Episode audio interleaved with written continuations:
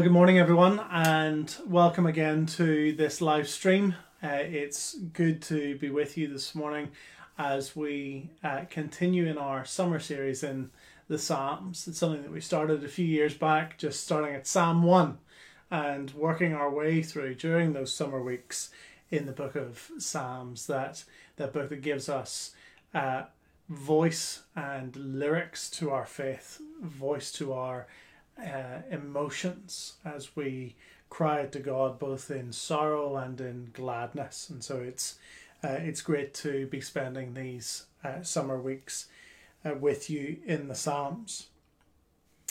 Uh, we are in Psalm 48. Uh, can I invite you to have that open in front of you, either on your phone or with a Bible? And let me pray for us.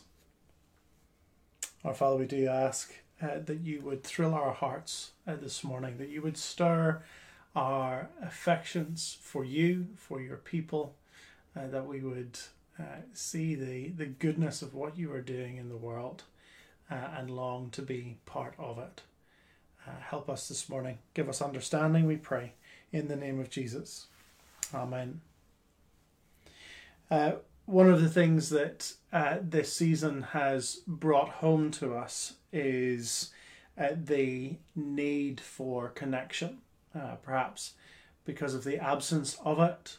Uh, we've been cut off from one another. It's just a few short weeks until we're able to meet together uh, in person again, Lord willing. But we have felt the the disconnect. We've not been able to to see one another, not been able to see our family members, hug people uh, that we love. Some of you perhaps have realized that uh, that your life outside of lockdown has been starved of meaningful connection. And you've actually enjoyed the chance to slow down and log on to these live streams to join us in our prayer meetings and community group gatherings, perhaps on a more regular basis. But many, I'm sure, have felt isolated isolated from the family of faith. And I get that. I, I'll let you into a secret. Virch Church is not the same. It's just not. This is not the same. Standing here with my laptop on my ironing board, looking at a green light, it's not the same as when we're all together, lifting our voices and praying together. Excuse me praying together, praising together, sitting under God's word together. Even just something as simple as being able to see you all as I open up God's word. What a privilege that is uh, that I had forgotten. Virch Church is not the same.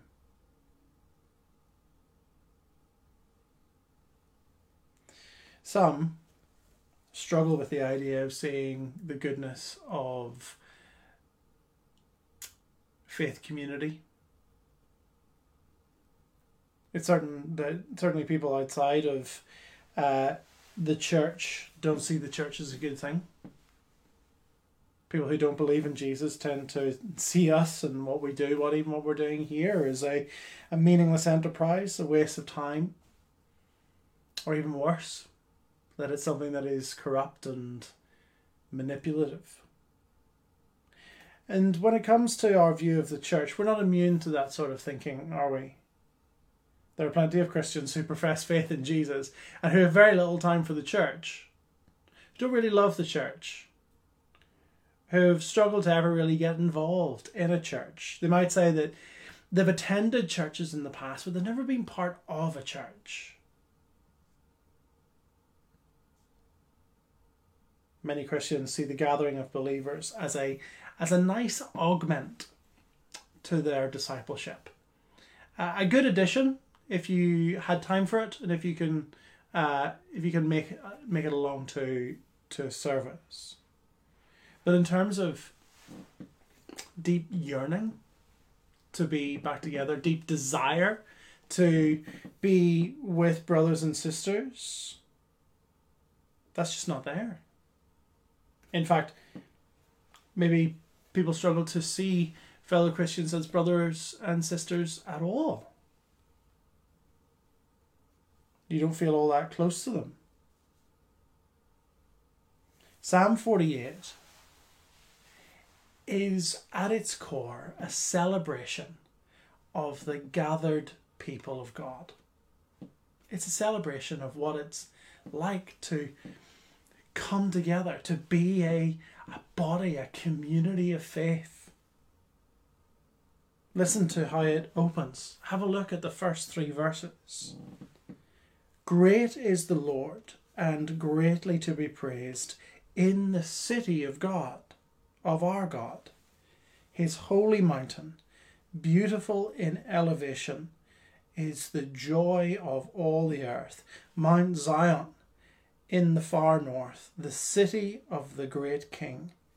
Within her citadels, God has made himself known as a fortress.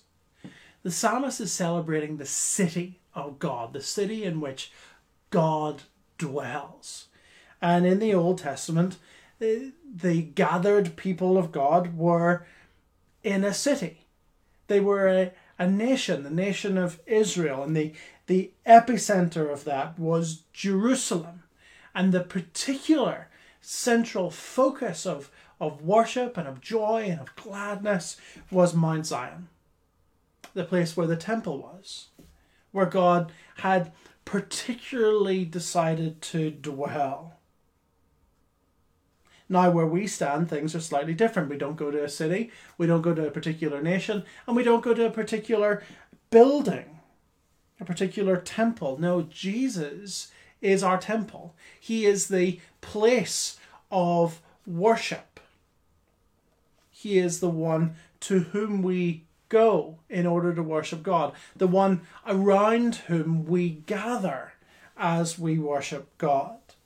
See, the people of God in the New Testament don't go to a city, don't go to a temple. No, we are the gathered people of God. We are the church. The people of God from all tribes and tongues and languages united to Jesus, indwelt by his Spirit. And that church, that gathering, is universal. It stretches across time zones and continents. But it is given particular expression in local gatherings, that is, in the local church. The local church is primarily what is in focus in the New Testament. To be part of the church, to be a Christian, is to be part of a local expression of that, to be part of a local church, to be gathered with the people of God in a particular place at a particular time, worshipping God, sitting under His word, uh, administering and receiving the sacraments of the Lord's Supper and, and baptism, loving and caring for one another, shouldering one another's burdens and so we don't celebrate a, a city here. We celebrate the church. That is where God dwells, in the midst of his people. Of course, people will say, yeah, but can I worship God? Can I worship God anywhere? Isn't God everywhere? Well, yes, he is. And you can, in a sense. And you could certainly in the Old Testament. He was everywhere then. But he chose to make his, his presence known particularly in Jerusalem in Mount Zion. Yes, he was everywhere, and he chose to dwell in the midst of his people. And so now, God, yes, is everywhere, but he is particularly present in the midst of his people. And I would say, when we gather together on Sundays, when we'll gather together in a couple of weeks' time, he is particularly present then in a way that he's uh, he's not when we're scattered. And that is a good and glorious thing to be celebrated. The psalmist celebrates here the city, the gathered people of God. He describes it as beautiful, verse 2, and a joy, the joy of all the earth, verse 2. Perhaps when you think of the church, you struggle to see its beauty. You struggle to see it as the, as the joy of all the earth. Certainly, wicked people have marred its beauty and tarnished its reputation. we mustn't diminish or belittle that. And yet, there is beauty to be seen here. The psalmist says that there is beauty here, beauty in the gathered people of God, beauty in the church. And so, if you struggle to see the goodness of gathering with brothers and sisters, if you struggle to see the goodness of the gathered body, the gathered people of God, of God the church, if you struggle to see that that is a joy in all the earth, the joy of all the earth, then I would encourage you to listen on. As I show you from this psalm just a, a few things that are particularly glorious about what God is doing in gathering people around Him to Himself. The first thing that we want to note is that is that the people of God will endure forever. Now we're going to read verses 48, but we're going to take particular note of verse 8. Have a look at it with me. For behold, the kings assembled, they came on they came on together. As soon as they saw it, that is, the city, they were astounded. They were in panic and took to flight. Trembling took hold of them there, anguish as of a woman in labour. By the east wind you shattered the ships of Tarshish. As we have heard, so we have seen, in the city of the Lord of hosts, in the city of our God, which God will establish forever.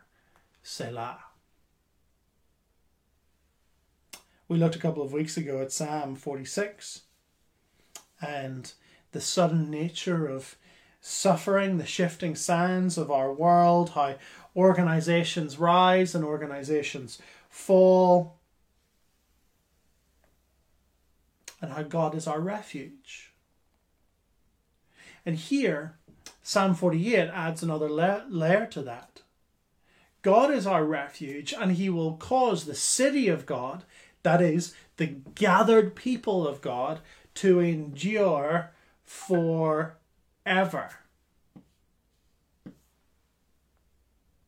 The church will endure into eternity.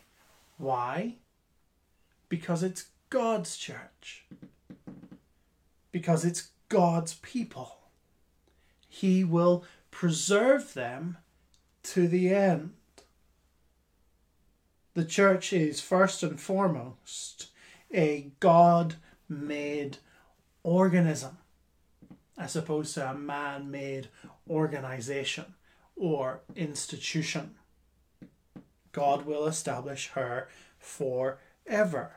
Verse 8 being part of the people of God, that is the church, is being part of something that will last into eternity. It's being part of something that is much bigger than ourselves. It is being part of something that is much bigger than our generation, that stretches back millennia, that if the Lord if the Lord tarries, if the Lord waits, will stretch millennia into the future, and we get to be part of that grand narrative, that big story of God's unfolding redemption, of gathering people from every tribe and tongue and nation and century to Himself.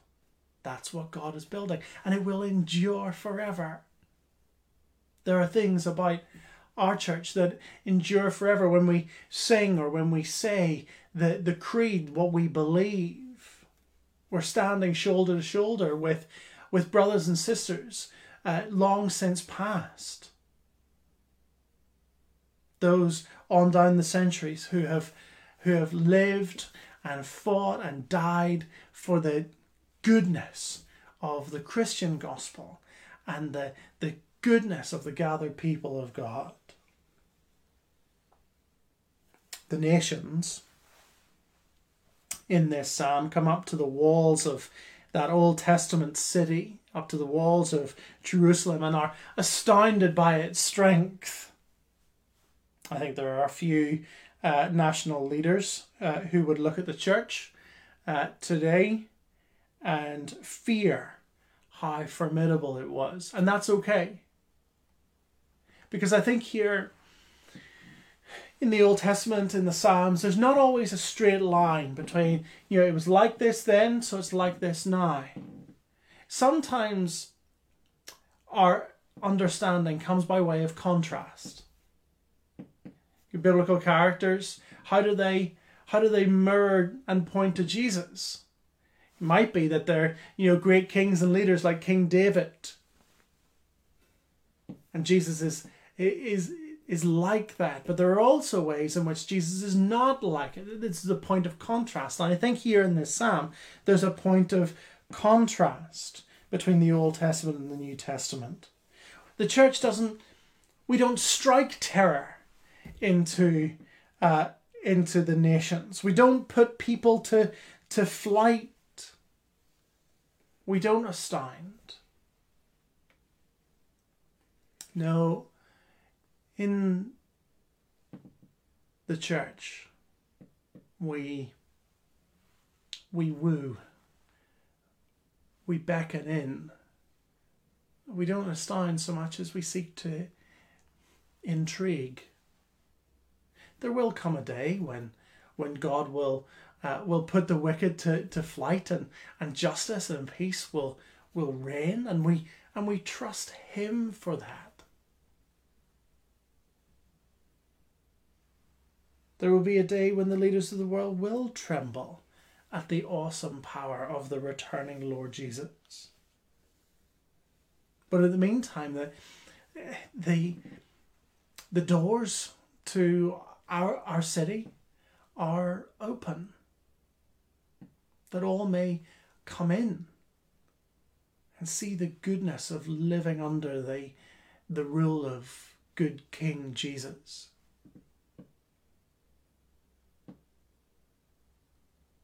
in a sense, we are still to be the joy of the whole earth. And to be the joy of the, of the whole earth, how do we do that as the church? We do that by showing that we are a different society, a different community. That we are a society that is not based on power, that is not based on exploitation, but a society that is founded on love and justice. And I don't mean love in an airy fairy, that's what Christians are sort of, you're supposed to say, sort of way. I mean love in the in the most practical sense. That we are to love people because they are image bearers of God, not because of their background or status or wealth or sexuality or any of those things. We love them because God loves them and has made people in His image. We love people even when it hurts. We love when it's costly. We love. And because we love, we serve. Not because we want to get, but because it brings us joy to give. That is what it is to be an alternate society. That would be intriguing. That would astound the communities around us in the right sort of way. The church, what God is building, will endure forever. Second, this church, this gathered people of God, has a purpose. The gathered people of God have a purpose. Verses 9 to 11, have a look at it with me. We have thought on your steadfast love, O God, in the midst of your temple. As your name, O God, so your praise reaches to the ends of the earth. Your right hand is filled with righteousness. Let Mount Zion be glad. Let the daughters of Jerusalem rejoice because of your judgments. The gathered people of God, that is the church, we do certain things. We have a purpose, a mission. Let me point out three things from these verses. First, we learn God together. How does verse 9 start? We have thought on your steadfast love. We have thought on your steadfast love. We are learning about you. Now, what is uh, what is God's steadfast love? What does it mean to think on God's steadfast love? Well, his steadfast love is his promise keeping love, his never failing, never giving up commitment to you and all those who are trusting in Jesus. It is his unwavering love and commitment to his people that he will never leave or forsake them. They're reflecting on that. They're learning about that. And what a good thing that is to learn. To learn that our God will never leave or forsake you, that He delights to forgive you, that He delights to show mercy, to lavish His grace upon you, and to think that He will always keep His promises to you. Jesus ultimately is the embodiment of that steadfast love. It is that love, that commitment to his people that drove him from heaven's throne to enter our world and to suffer in our place.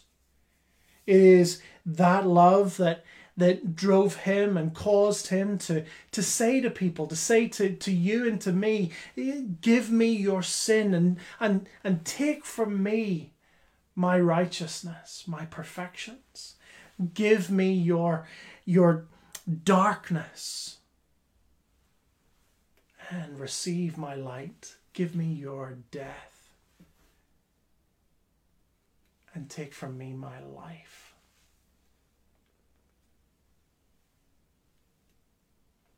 As followers of Jesus, it is necessary that we learn who Jesus is, that we learn Him together that we learn what it means to follow Him, what it means to worship Him. The second thing that the that the church does here is that the church is on mission to the nations together. Verse 10 As your name, O God, so your praise reaches to the end of the earth. You see, Israel was was meant to display the character of God to the nations, to beckon the nations in, to evangelize the nations by how they lived and how they spoke about God. And, and they didn't live up to those promises. They were never meant to keep God to themselves. God has always had the nations in view. God has always loved the nations. God has always loved the peoples of this world, the peoples that we forget about. God loves them. Different people, different nations, different languages, different ethnicities, different cultures are all loved by God. And the psalmist has a view here of the name of God going out. And as the name of God, that is, they learn his character, they learn his goodness, they learn his majesty, they learn what he has done for them in Jesus. And as his name goes out and they receive that, so praise erupts praise erupts at every corner of the earth.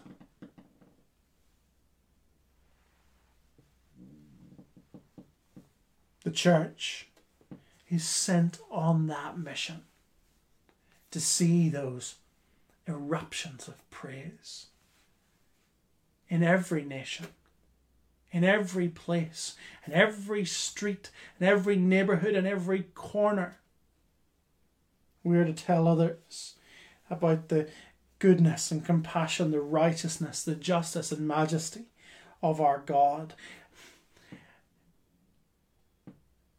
We are to tell the wondrous story of what Jesus has done for people. The church is not a static entity. It's it's moving. It should be moving. It needs to be moving. It needs to move, or else it'll cal- calcify and and become like the Tin Man. It'll seize up. We need to keep moving. We need to be a church that's on mission to our communities, to our city, and to our world. And so, who are you praying for? Who are you praying for that doesn't know Jesus? Who are you sharing your life with? So that people might see that you live differently. Who are you sharing Jesus with? Who could you share Jesus with? The church is on mission together. And just as the nations praise, so we, as a result of God's work, praise Him. That's one of the things. It's the third thing that the church does. We learn God, we tell others about God, and we praise God. Verse 11. Let Mount Zion be glad. That's us, Mount Zion, the gathered people of God. Let us be glad. Let the daughters of Judah rejoice because of your judgments. That is because he's righteous and good. The culmination of all of our learning, the culmination of all of our theology has to be doxology, that is, praise. If we simply learn God and that doesn't lead us to a life of worship, to a life of praise, then our learning is in vain. It is simply academic, it is simply self serving, it is useless.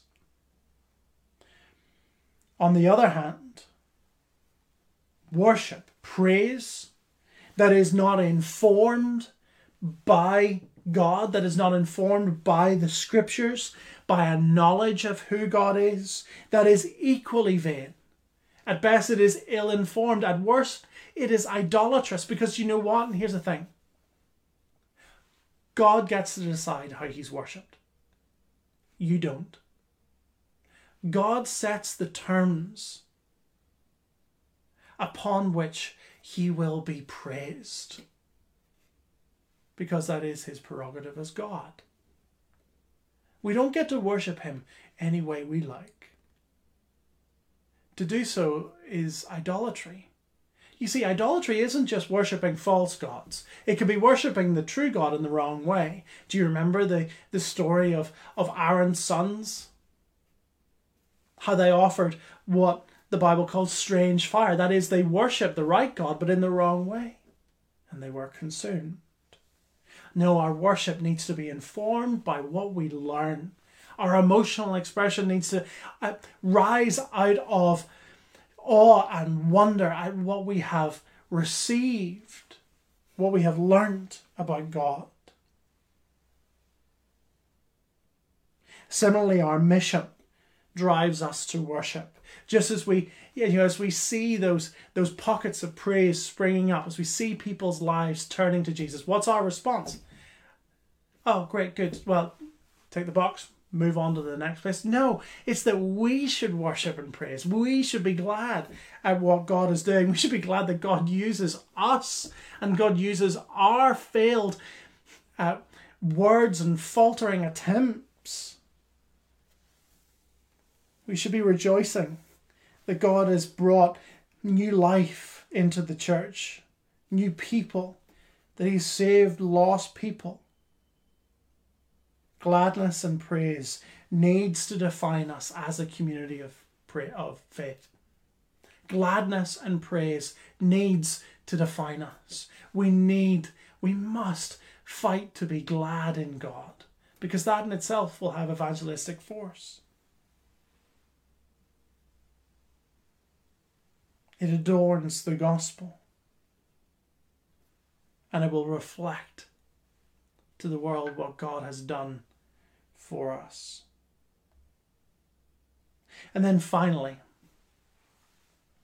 and finally, the psalmist called, invites you to take a survey and to survey the goodness of the city of God. Look at verses 12 to 14. Walk about Zion, go around her, number her towers, consider well her ramparts, go through her citadels, that you may tell the next generation that this is this is God, this is where God dwells. Our God forever and ever. He will guide us forever. The psalmist is inviting you to take a survey of the city of God, that is the gathered people of God, and to see its goodness so that you might go on and tell others, those next generations. That is, the, the lost people that need to come into the city, but also our children. Isn't that so important to get that straight in our minds before many of us have children who grow up? That we need to tell our children that church is a good and beautiful thing. To show them the joy and the gladness of being part of the, the people of God, gathered in the city of God, to pass that on. So often children grow up, don't they, and they become jaded and disillusioned and turned off by the church. So let's take a survey, let's learn the goodness the goodness of the church. For certainly there are good things to consider about the universal church that we should reflect upon and, and consider its diversity, its generosity, its compassion, its endurance, and, and uh, preservation, preservation on down the, the centuries. But what would it mean to, to survey the walls of the local church? Of the local gathering. Why is that good? Why is it good to gather locally with a body of believers on a on a Sunday through the week? Why is the local church good? Why should we love it? Why should we cling to it as something that is precious? Let me give you some reasons as to why we should love the church. Why the church, the local church, is worthy of our love. First, we should love a church that teaches the essentials of the gospel that is, who God is, who we are, who Jesus is, what he has done, the reality of sin and the need for the cross, the truthfulness of the resurrection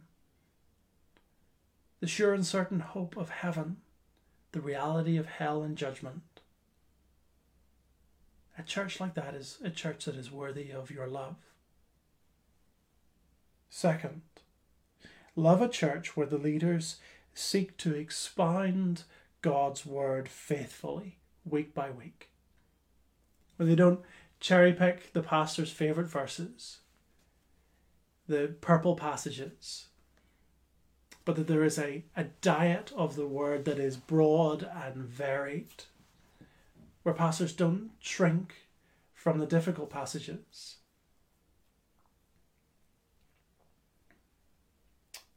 Love a church that isn't all about you. Because the church ultimately is all about God. The gospel ultimately is all about God and the world beholding His goodness and His glory. And so it is good to set yourself in that context. He is big, and we are small. Love a church, this is fourth. Love a church that cares for one another. Love a church that is there for one another, that's there not just for weddings and celebrations, but it's there for illness, it's there for funerals. It carries burdens as well as rejoices in good times. Love a church that cares for one another. Fifth, Love a church that is serious about reaching the lost. Locally, with evangelism, nationally, through church planting, and internationally, through desiring to send people to the nations. If a church is committed to reaching the lost, it is worth being part of, it is worth loving and committing yourself to. Love a church that's like a family, even if it's dysfunctional at times, as all good families are. A church that is concerned for one another, that spends time together, that invites you in. I want to be a church like that. We invite you to love and participate in a church like that. Love a church that is generous, that is generous towards one another, generous towards outsiders, and in response, be generous towards it. Be a generous contributor to that local church, both in terms of your service and your giving. And love a church that cares about your spiritual growth, that cares to see you become more like Jesus. Even when that means sometimes having difficult conversations because you know that the the direction of those conversations is so that you might become more like the Lord Jesus. There are so many reasons to to love the church, to survey its walls and to see its its goodness. See leaders that want to serve and shepherd the flock of God. See people who want to weep with those who weep and rejoice with those who rejoice. See a, a family wanting to grow together.